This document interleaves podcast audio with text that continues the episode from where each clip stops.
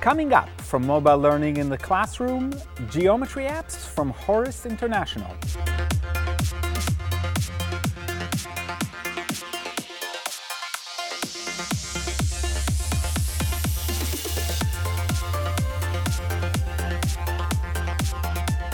Hi, my name is Guy Trainin, and this is Mobile Learning in the Classroom from TechEdge, and today I want to talk about geometry apps from uh, HORIS International.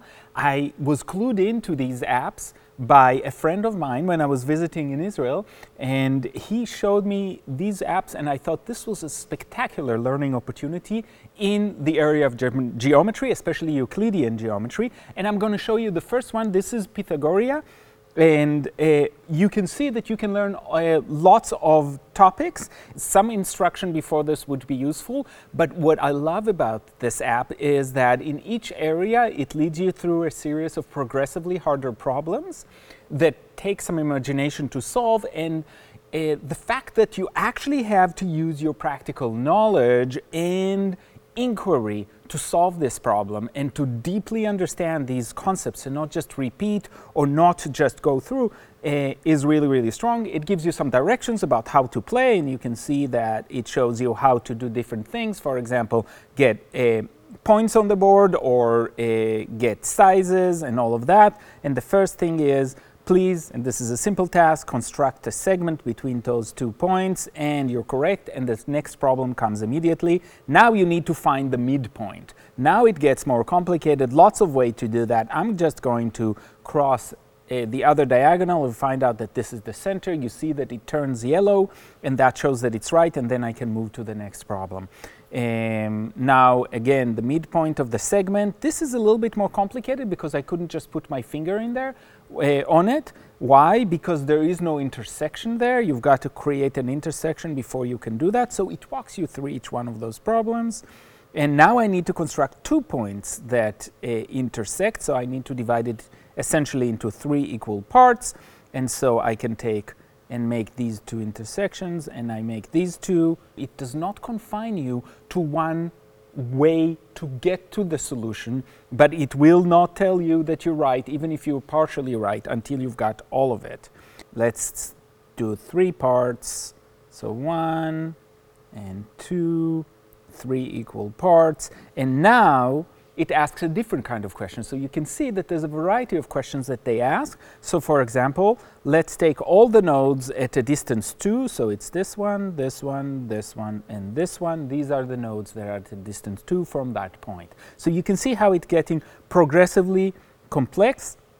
This is the point, the node that is equidistant, and you can see that this leads. But if I take you somewhere else, for example, you see, you can see uh, how fast you advance, and there's actually a world leaderboard uh, for people who have gone through all of this. You can see that there are lots of topics. So it starts with simple things uh, and it builds up. Length and distance is at the beginning, parallel lines, isosceles triangles, medians, and you can see you get to trapezoids, Pythagorean theorem, um, area, right angles, rotations, angles, and tangents. So it gets progressively more complicated it's really, really a, a, fantastic way to learn and to practice these kind of skills. Now, this is not the only app they have. I can show you a few more apps. They've got Pythagorea 60 degrees, and this focuses on, and you can see that I've been playing with it, it focuses on the same thing, but now instead of squares, you have a grid that is a series of 60, 60 degree uh,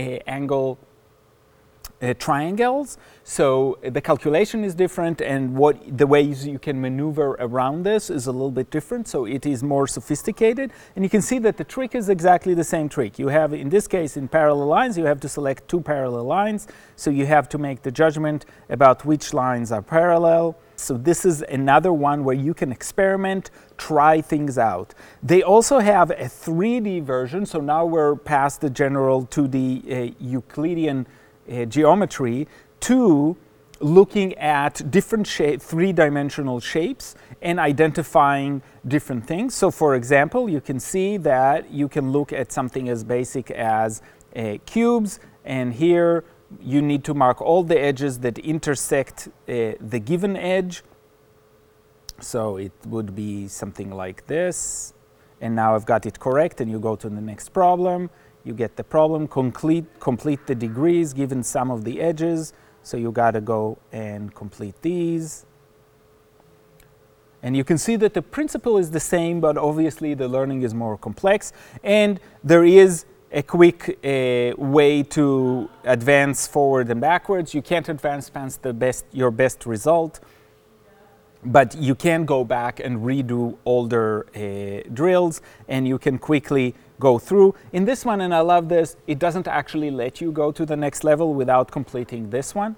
And uh, again, I've played with this quite extensively, not necessarily on my iPad, because, and this is important to know, and we talk about this a lot, it's important to have this, and this works wonderfully well on the iPad, but there's actually a version on Google Play, there's a version on Amazon apps, and there's a version that works on the phone. So you are not restricted to iPads only. Almost any platform you have will have these apps work and work well. So this is a fantastic way to practice geometry, and more than that, to do very sophisticated problem solving. The one thing that I would suggest to anybody using that with students or with kids, if you're a parent and you're using it with kids, or if kids choose to use it themselves, is to make sure that after you solve a problem, you give an account of how you solved it and why do you think it worked. Because I think that that metacognitive piece, and I keep going back to this, is the most important. Sometimes you solve intuitively, but you can't verbalize it, which means that you actually will have a hard time to transfer that learning to another domain. So thinking about how you got that result is especially important. So my name is Guy Trainin. This is Mobile Learning in the Classroom, and I'll see you next time.